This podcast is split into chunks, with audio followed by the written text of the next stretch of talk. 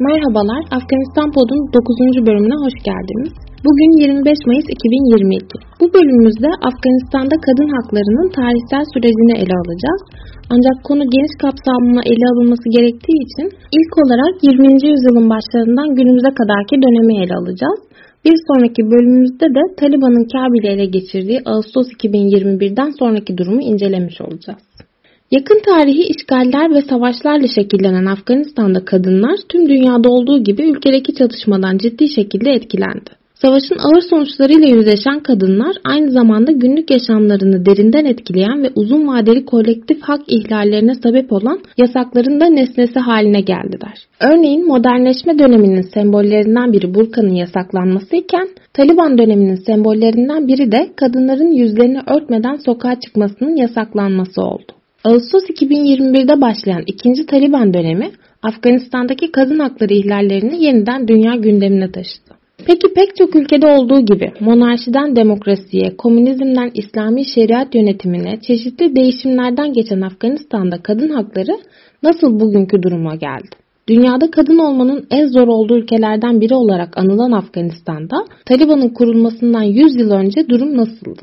Afganistan'da kadın haklarına dair yenilik rüzgarları dünyada ilk feminist dalganın yaşandığı dönemde esmeye başladı denilebilir. 1880-1901 yılları arasında ülkeyi yöneten Kral Abdurrahman Han, aşiret isyanlarını bastırarak Afgan ulusunu merkezi bir devlete kavuşturmaya çalışan ve bunu mümkün kılmak için başvurduğu uygulamalarıyla Demir Emir adını alan bir liderdi. Ancak kadın hakları alanında ciddi değişiklikler getirdi. Kadınlara belirli koşullar altında boşanma hakkının tanınması, kız çocuklarının erken yaşta evlendirilmesinin önüne geçmek için evlenme yaş limiti getirilmesi, Afgan geleneklerine göre eşi vefat eden kadının kayınbiraderiyle evlendirilmesi gibi uygulamaların yasaklanması ve kadınların miras hakkı edilmesi gibi reformlar onun döneminde gerçekleştirildi.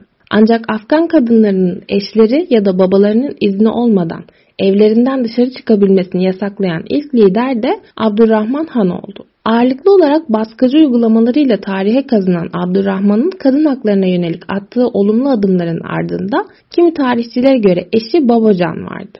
Başörtüsü olmadan batılı kıyafet giyerek atı üzerinde toplumun arasında karışmaktan çekinmeyen Babacan bu bakımdan diğer emir eşlerinden farklıydı ve görünen o ki eşi Abdurrahman Han'ı da etkilemişti. Abdurrahman Han'ın vefatından sonra krallığa geçen Emir Habibullah Han ise 18 yıllık iktidarında yumuşak bir geçiş dönemi sağladı. Habibullah Han babasının döneminde sürgüne gönderilen bazı entelektüelleri Afganistan'a geri çağırdı. Bunlardan biri Afganistan modernleşmesinin önemli isimlerinden biri olarak tarihe geçecek Mahmut Terzi'ydi. Eğitime büyük önem veren ve İslam'ın kadınlara eşit haklar sunduğuna inanan Terzi'nin modernleşmeci fikirleri danışmanı olduğu Habibullah Han tarafından kız çocukları için İngilizce eğitimin de verildiği okulları açmasında etkili oldu. Afganistan modernleşmesinin ancak kadın ve erkeklerin eğitimine önem veren bir İslami yönetim altında mümkün olduğunu savunan Terzi, kadınların erkeklerle eşit vatandaşlık haklarına sahip olması gerektiğini düşünüyordu.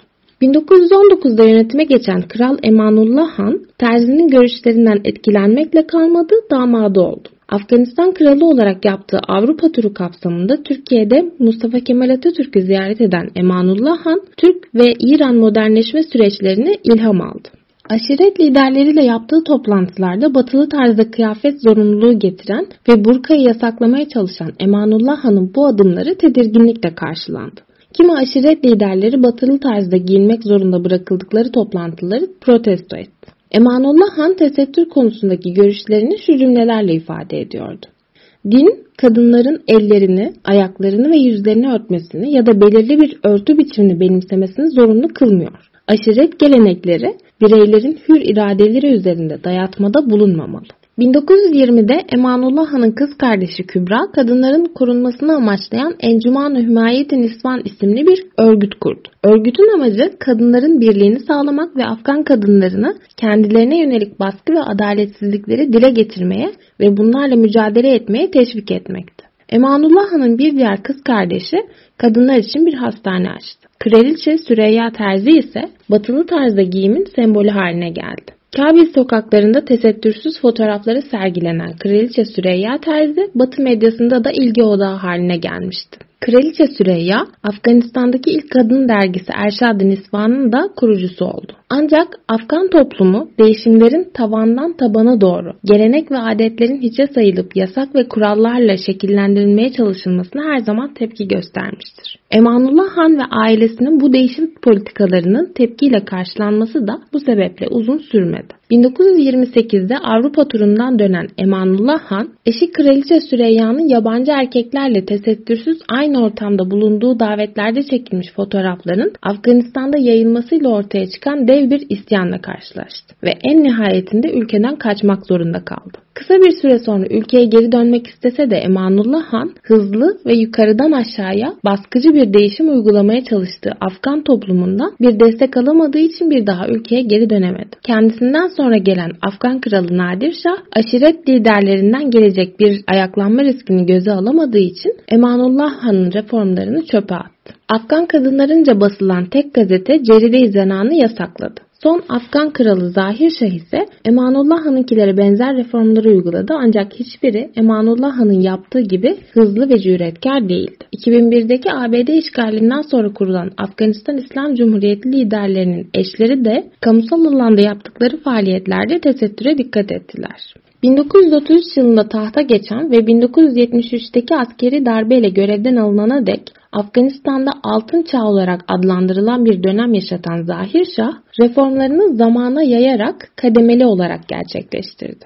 1941'de ilk kez Kabil'de kız çocukları için ortaokul açıldı. Zahir Şah döneminde başbakanlık yapan kuzeni Davut Han reformist bir isimdi. 1950'li yıllarda Sovyetler Birliği'nin Afganistan'ı kendi tarafına çekme amacıyla yaptığı desteklerden büyük fırsatlar yarattı.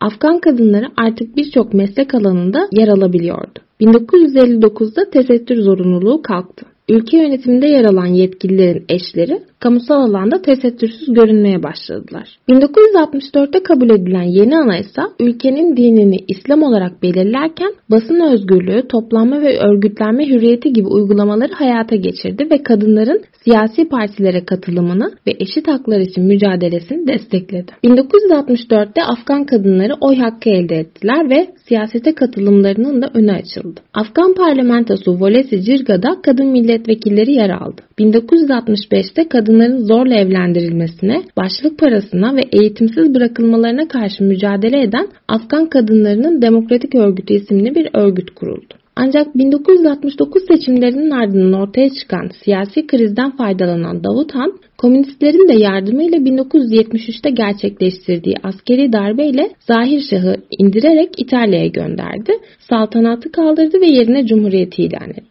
Davut dönemi reformist politikaların devam ettiği ancak büyük oranda şehirlerle sınırlı kaldığı bir dönem olarak tarihe geçti. Başlık parasının yasaklandığı, evlilik yaşının kadınlar için 16, erkekler için ise 18 olarak belirlendiği, Eğitimin kız çocukları ve erkek çocukları için zorunlu hale getirildiği yasal düzenlemeler şehirlerde uygulanabildi. 27 Nisan 1978'de Davut Han'ın da öldürüldüğü bir darbeyle yönetimi tamamen ele geçiren Sovyet destekli komünistler Demokratik Afganistan Cumhuriyeti'ni ilan edip geleneksel Afgan toplumunun tepkisini çeken toprak reformu, peçe ve burka yasağı gibi politikaları hayata geçirerek ayaklanmaların gelişimini hızlandırdı.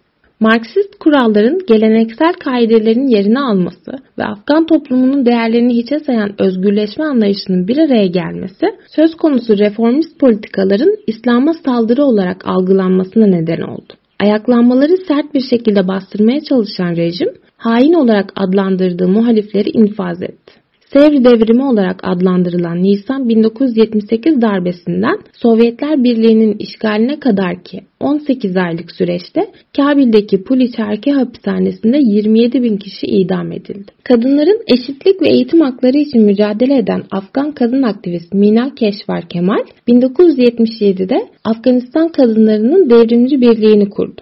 1979'da Sovyetler Birliği'nin Afganistan'ı işgal etmesiyle yönetime getirilen iktidarı eleştiren Mina, kız çocukları ve anneleri için çok sayıda okul açtı. Faaliyetleri iktidar tarafından tehdit olarak görülen Mina, Afgan Direniş Hareketi'nin temsilen katıldığı Fransa Sosyalist Partisi Kongresi'nin toplantısında Sovyet heyetin huzurunda işgali eleştirdi ve konuşmasını zafer işaretiyle sonlandırdı.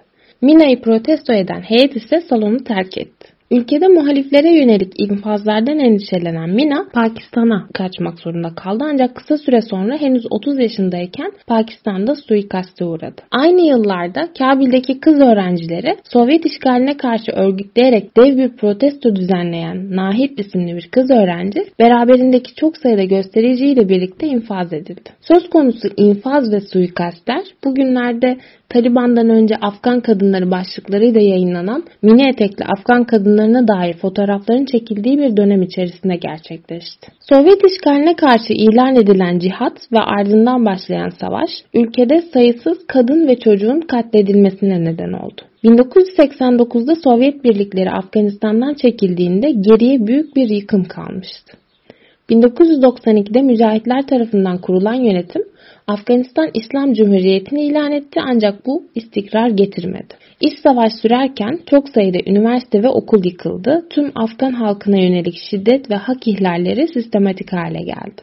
Burhanettin Rabbani yönetimindeki hükümet döneminde kadınların kamusal alandaki yeri daralsa da eğitim ve çalışma hakları kısıtlı imkanlarla da olsa korundu. Hizbi İslami lideri Gulbettin Hikmetyar'ın 1996'da kurduğu hükümet kadınların görünürlülüğünü kısıtladı ancak kız çocukları okula gidebiliyor ve kadınlar çalışmaya devam edebiliyordu. Ülkedeki yozlaşma ve çatışma ortamından faydalanarak katı İslami yorumların hakim olduğu bir düzen vaat eden Taliban'ın 1996 yılı sonunda Kabil'i ele geçirmesiyle Afganistan'da kadın hakları hiç olmadığı kadar büyük bir darbe aldı. Kadınların yanlarında bir erkek olmadan sokağa çıkması yasaklandı. Sokağa çıktıklarında ise kadınların örtünmesi zorunlu kılınarak makyaj yapması, ses çıkarabilecek bir topuklu ayakkabı giymesi, yüksek sesle konuşması yasaklandı. Kadınların televizyona çıkması, fotoğraflanması, erkek doktorlar tarafından muayene edilmesi, kız çocuklarının okula gitmesi yasaklandı. Kadın kelimesine bile yasak getirildi. Kadınlar Bahçesi isimli bir parkın adı Bahar Bahçesi olarak değiştirildi. Çalışma imkanından mahrum kalan kadınlar çocuklarını ve ailelerini doyurabilmek için dilenmeye ya da seks işçiliğine mahkum bırakıldı. Afganistan dünyada kadın hakları ihlallerinin yasal zemine oturtulduğu bir ülke haline getirildi. Taliban'ın yönetimi ele geçirdiği 1996'dan ABD'nin Afganistan'ı işgal ettiği 2001 yılına kadar kadınlar Afgan toplumundan silindi. ABD desteğiyle kurulan yeni Kabil hükümeti ise Taliban'ın koyduğu tüm yasakları kaldırdı.